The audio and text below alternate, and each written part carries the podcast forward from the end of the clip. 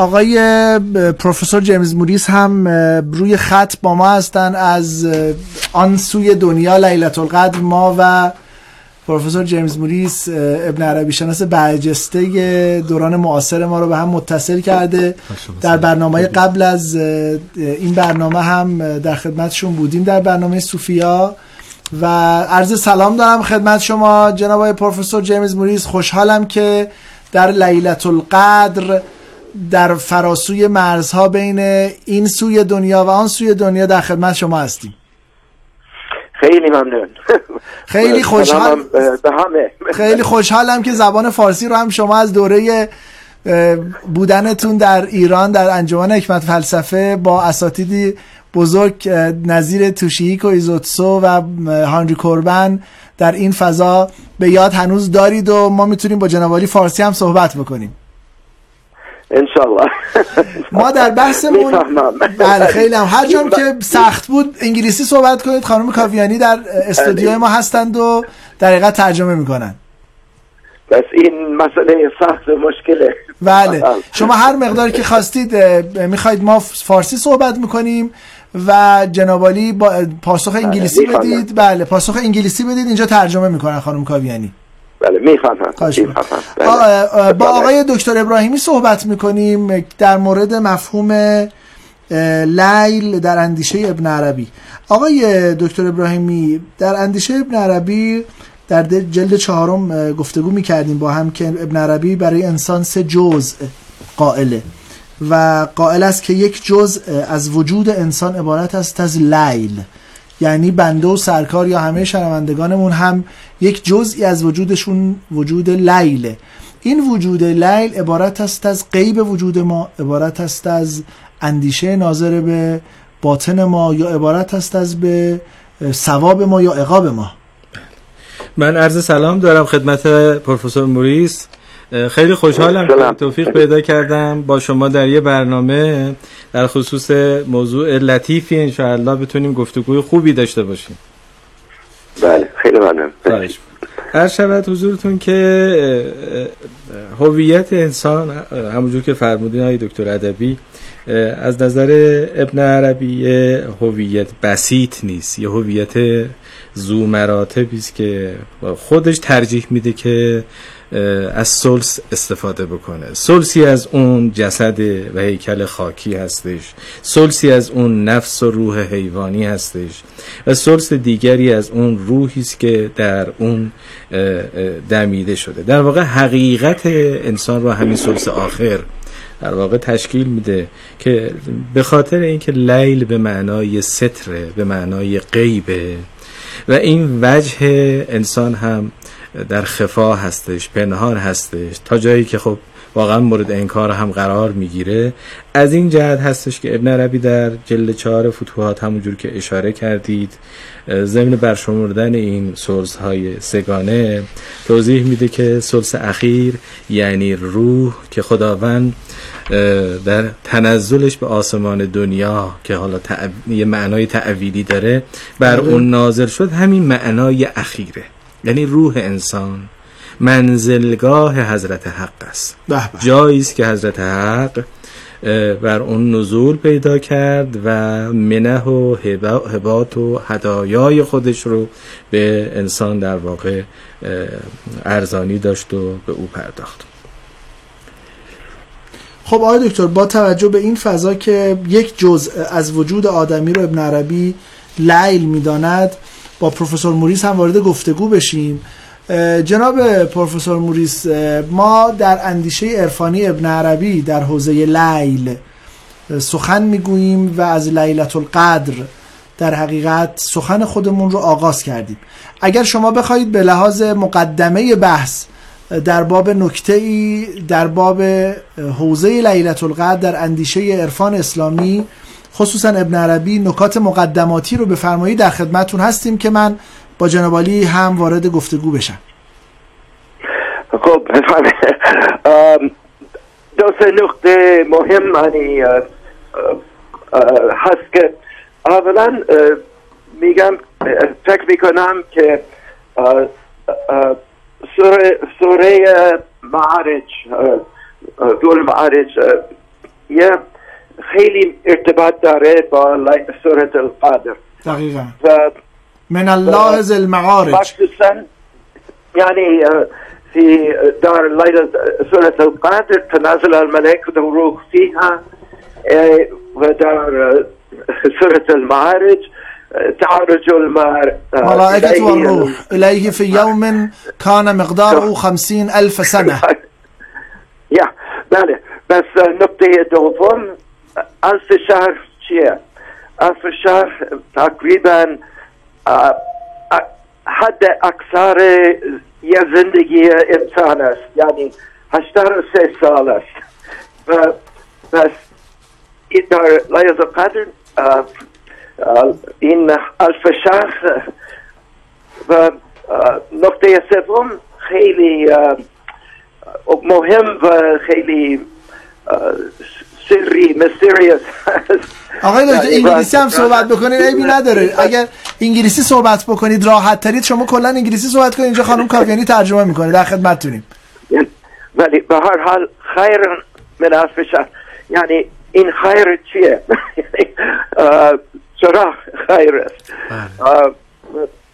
I دوباره به انگلیسی I, I will tie these together. I will go slowly so my friend uh, Farinas can translate uh, Farinas are you there to translate Yes, I'm here. Okay, so uh, the uh, in English, I, I'm going to I, I will go in English, but I want to go slow so you can translate. But um, the the question is, um, we imagine that God's uh, Father is like a big person, a big human's determination or control. So there are two different ways we can read or understand Laylatul Qadr. Do you want to go ahead, Mayor? اه، ایشون میفرمایند که سوال اینجاست که ما اه، اصولا قدر خداوند رو شبیه یک انسان خیلی بزرگ متصور می‌کنیم که اه، دو روش هست که این رو تفسیر کنیم Go ahead, Professor. Um, as, yes, and as Dr. Ibrahimi said, in usually in the Quran, or as Ibn Arabi understands it, uh, Layl or Shab is what is alam al ghaib, what we can't know. But the Quran also mentions that we can know of the ghaib what God reveals to us. So in the case of the uh, prophet on Laylatul Qadr, the olive uh, Tanzil is entirely revealed to him, as that is understood. So for us ordinary people, well, maybe you should stop there, and then I'll Yes. go ahead for ordinary people. Yeah. اه، ایشون میفرمایند همونطور که آقای ابراهیمی اشاره کردن در قرآن و در اه، دیدگاه ابن عربی شب به معنای غیب اه، تفسیر می شود ولی در قرآن میفرماید که ما غیب به انسان آشکار می شود و می‌تونیم به غیب دسترسی داشته باشیم. منظورتون کدوم آیه است؟ آقای دکتر موریس اینکه در قرآن فرمودید که ما می‌تونیم به غیب دست دسترسی داشته باشیم منظور جناب علی کدوم آیه است؟ I, I, I, I can't quote it. it's, um, but to the extent that we, ولا یحیطون بشیء من علمه بله I'm sure one of your colleagues knows better.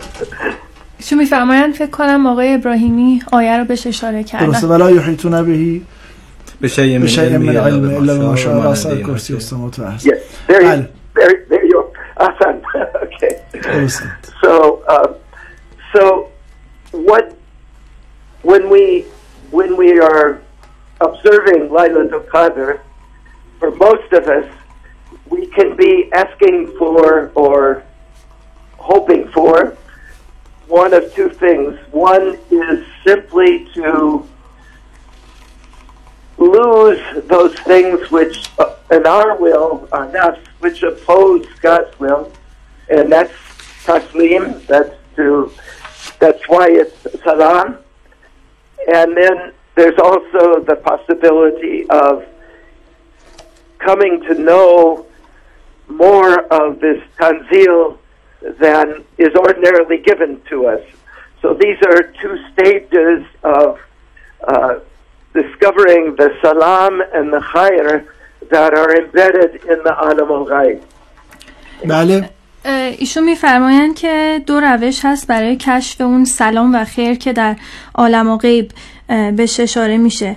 و یکیش در مشاهده اون شب قدر هست و انسان بر دو چیز آرزومند است. یکی این است که تسلیم بشه و از اون نفسانیت خود عبور کند و بیشتر وصل به اون حقیقت الهی بشود. و دومی اون معرفت به اون تنزیل است. بیشتر از اون جنبه عادیش که نماد پیدا می‌کنه. بله ممنونم پروفسور موریس. در گفتگوی با دکتر ابراهیمی هم هستیم. من دقایقی با دکتر ابراهیمی صحبت کنم و باز با جنابالی که روی خط همراه ما هستید از آن سمت دنیا از ایالات متحده با ما همراه هستید. گفتگو رو با جنابالی ادامه بدم. البته قلب من و شما همین واقعا احساس می‌کنم که شما اینجا کنار من در استودیو در ایران نشسته اید القلب و یهدی الالقلب و این فاصله ها بعد منزل نبود در سفر روحانی. خدمتتون هستیم. آقای دکتر ابراهیمی لیلت القدر رو الان آقای جیمز موریس آقای دکتر موریس در حقیقت با دو وجه تسلیم و در این حال درک تنزیل معنادار دانستند. اگر عمیقتر بخوایم در اندیشه ابن عربی لیلت القدر و ماهیت لیلت القدر رو مورد درنگ قرار بدیم به چه وجوهی از این مفهوم باید عطف توجه بکنیم؟ شود به نکته خوبی پروفسور موریس اشاره کردند و شاید نتیجه مقدماتی همین بحثی باشه که ایشون به خوبی و در خیلی نهایت اختصار بهش در واقع پرداختند و توجه دادن.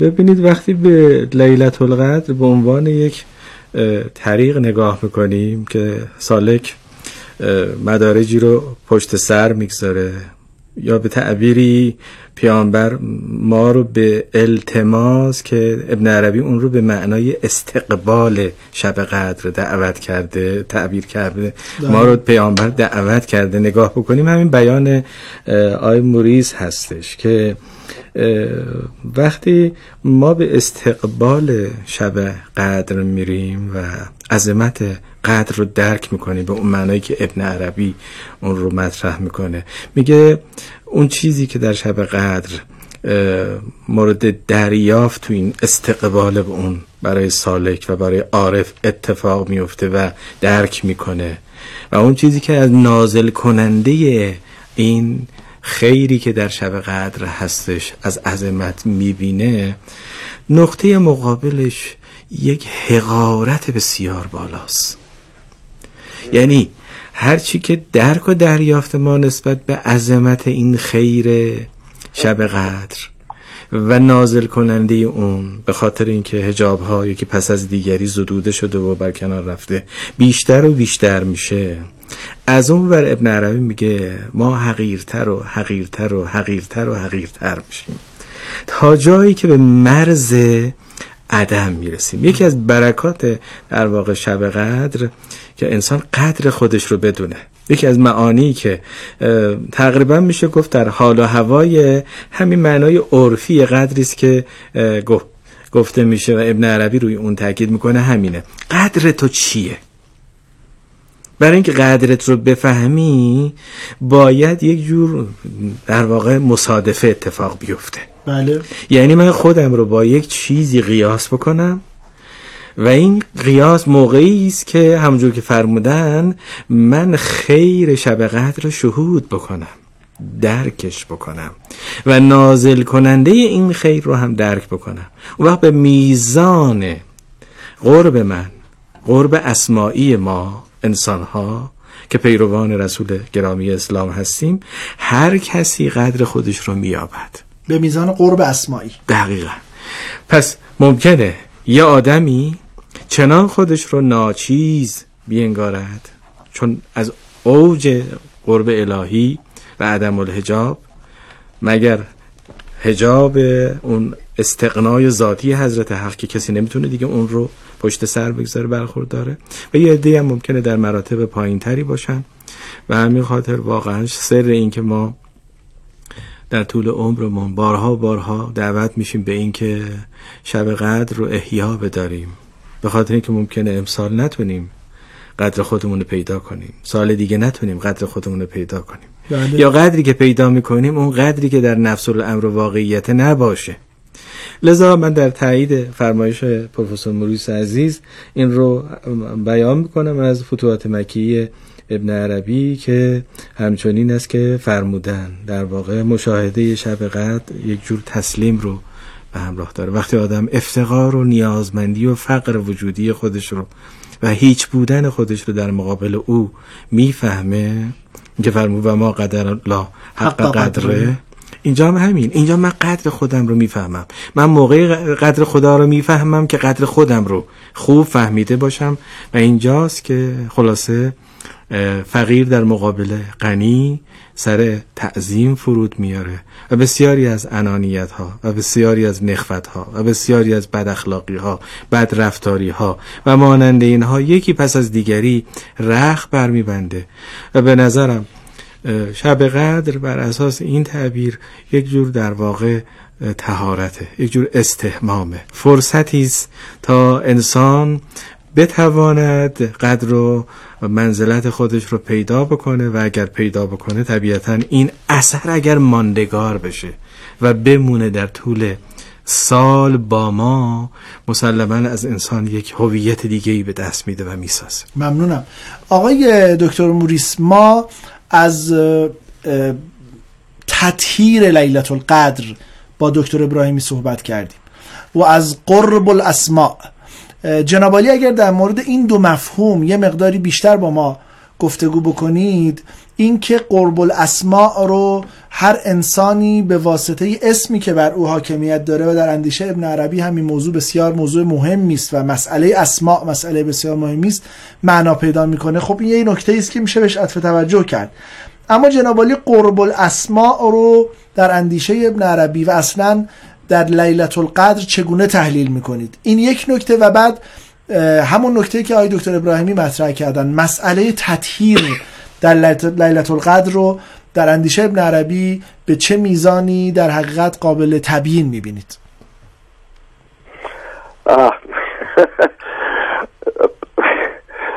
Farinas, I'm going to ask you to help. Sure.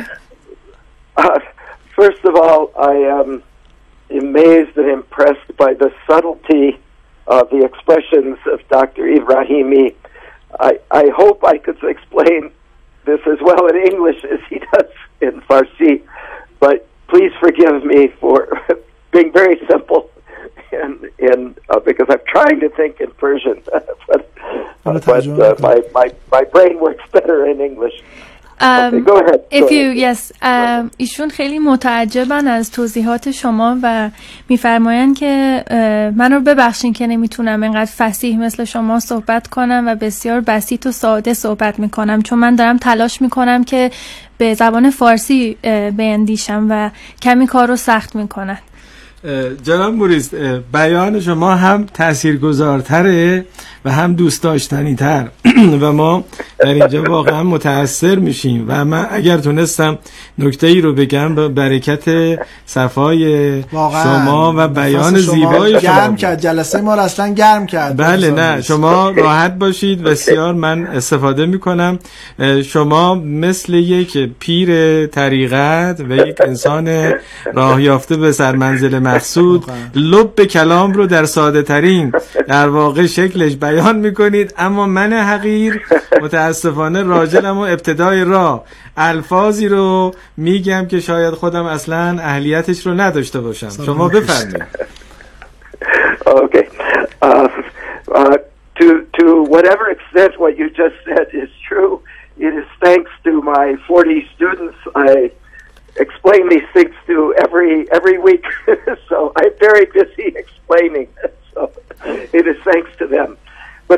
Masale qurb asma, or uh, perhaps in the zaban ma'anavi of uh, of, of you'd say qurb ma'ani it's it uh, the first thing is our there's a part of us which is always striving to to know the asma, to know the ma'na. We know that everything we experience is uh, ma'na, is ultimately uh, asma.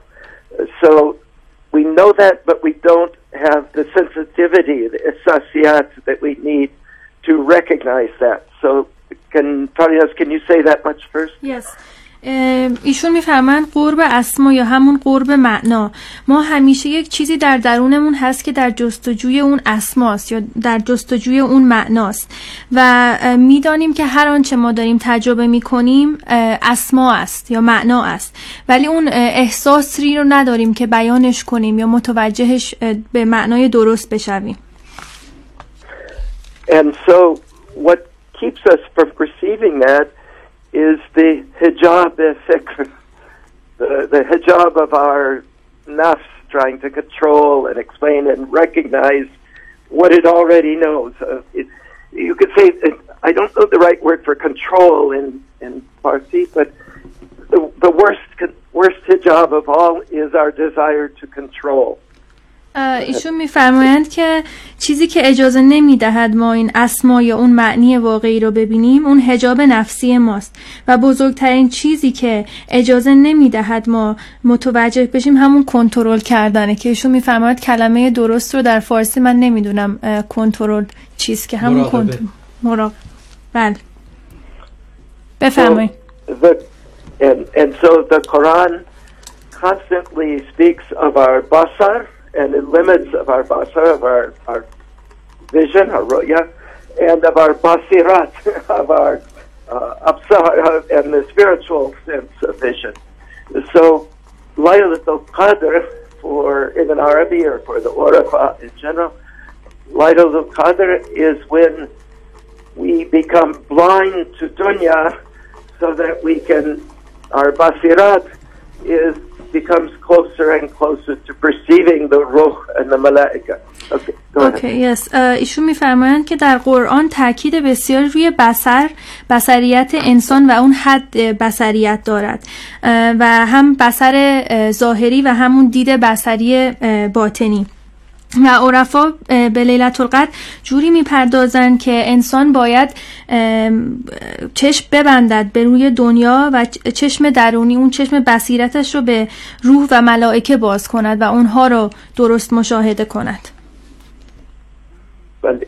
But at the same time the two the two kinds of vision have to work together. For insan is both in the lane and in the ruse, the shab and ruse, all the time. But that holding those two together is uh, requires a balance and a surrender and a uh, spontaneity. I don't know what the word is person that is very hard to attain. ایشون میفرمایند که این دو دیدگاه باید با هم کار کنن چون ما هم در روز هستیم و هم در شب.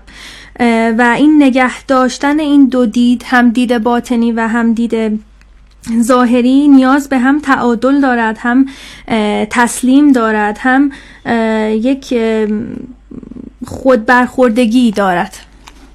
خود برخورداری در برخورداری. بله, بله. خود برخورداری ممنونم جناب آقای دکتر موریس. از اینکه میان تعادل و تسلیم و خود برخورداری از جانبی در لیلت القدر سخن گفتید و هجاب فکر و هجاب نفس رو برای قرب اسما نکته مهمی تلقی کردید که برای زدودن هجاب فکر و هجاب نفس برای قرب اسما باید به بصیرت نائل بشیم. ممنونم. همراه جنابالی آقای دکتر ابراهیمی و شنوندگان عزیزمون هستیم در برنامه زنده هزار شب آسمانی. میریم اتاق فرمان در خدمتون هستیم. روزگاری مجرمی را به حضور پادشاه آوردند تا پادشاه برای مجازات مجرم حکم کند. مجرم که در راه از اطراف شنیده بود که حکمش کم کم اعدام است مرگ خود را حتمی می‌دید. وقتی هم که شرایط برای هر کسی دشوار باشد و امیدی برای نجات پیش رو نبیند به هر کاری دست می‌زند تا خودش را نجات دهد. مجرم هم که امیدش را از دست داده بود شروع کرد به فریاد و ناسزا گفتن به پادشاه.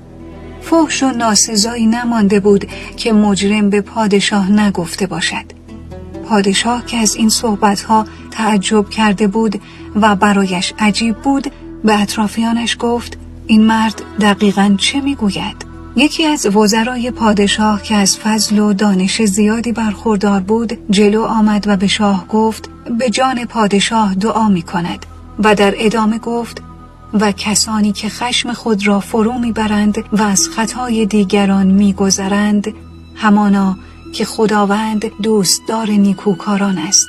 پادشاه از جواب سنجیده وزیر خوشش آمد و دانست که ناسزاهای مجرم از روی دست و پا زدن برای نجات است. به همین دلیل دستور داد که مجرم را آزاد کنند. وزیر دیگری که از وزیر خردمند پادشاه بیزار بود جلو آمد و گفت وزیر شما دروغگوست. مجرم دارد به شما ناسزا می‌گوید.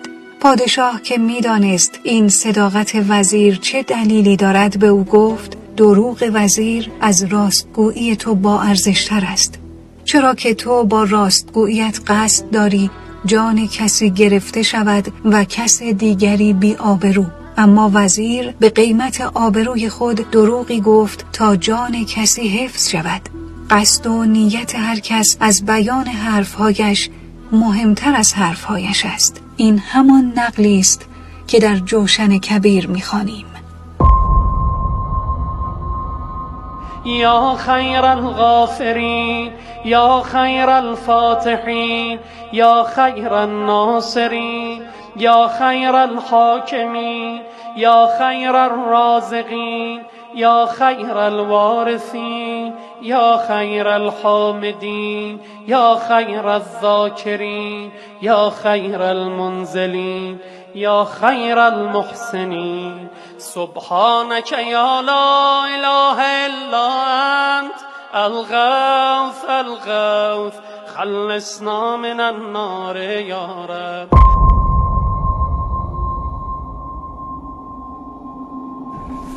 خب آقای امیر مرزبان هم همراه ما در استودیو هستند شاعر ناماشنای اهل بیت. پروفسور موریس ما شاعران خیلی خوبی رو در کشورمون داریم که هم با معارف عرفانی آشنا هستند و هم زبان بسیار خوبی برای بیان اشعار ناظر به اهل بیت دارن. عرض سلام دارم خدمت شما جناب آقای مرزبان ما رو به شعری از اشعار معنوی میهمان کنید.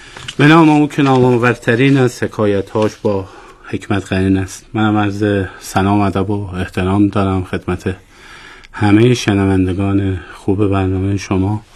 شما های دکتر های دکتر ابراهیمی و جناب پروفسور موریس عزیز. من در میان شاعران آینی که به قول معروف از سپید دم شعر فارسی برای حضرت رسول شعر گفتند گفتم که امشب که شب وقت و شب لیلت القدر و شبی است که شب خاصی سراغ کدوم شاعر برم؟ ما از اولین شاعر فارسی تا شاعران امروز کمتر شاعری رو می‌بینیم که عرض ادب خدمت حضرت رسول نکنده و اهل بیت. یک شاعری میانه اینها در قرن نهم داریم که جلوه های عجیبی در شعرش می‌بینیم. یک جلوه های حتی میشه گفت سورال و پست مدرن می‌بینیم جناب ابن حسام خوصفی که شاعری شیعی و با تمام عمر طولانیش با کشاورزی روزگار میگذرانده است انسانی بوده ابن حسام خوصفی بله بسیار شاعری بوده اهل مراتب عرفانی خاص اما ابن حسام در متح رسول و متح حضرت موعود و متح امیرالمومنین چند ترکیب بند بسیار عجیب داره که تا روزگار ما تکرار نشده. عجب. یکی از این ترکیب بندهایی که برای حضرت صاحب وقت و صاحب امر گفته با ردیفی است که تمام سنگ های درخشانه.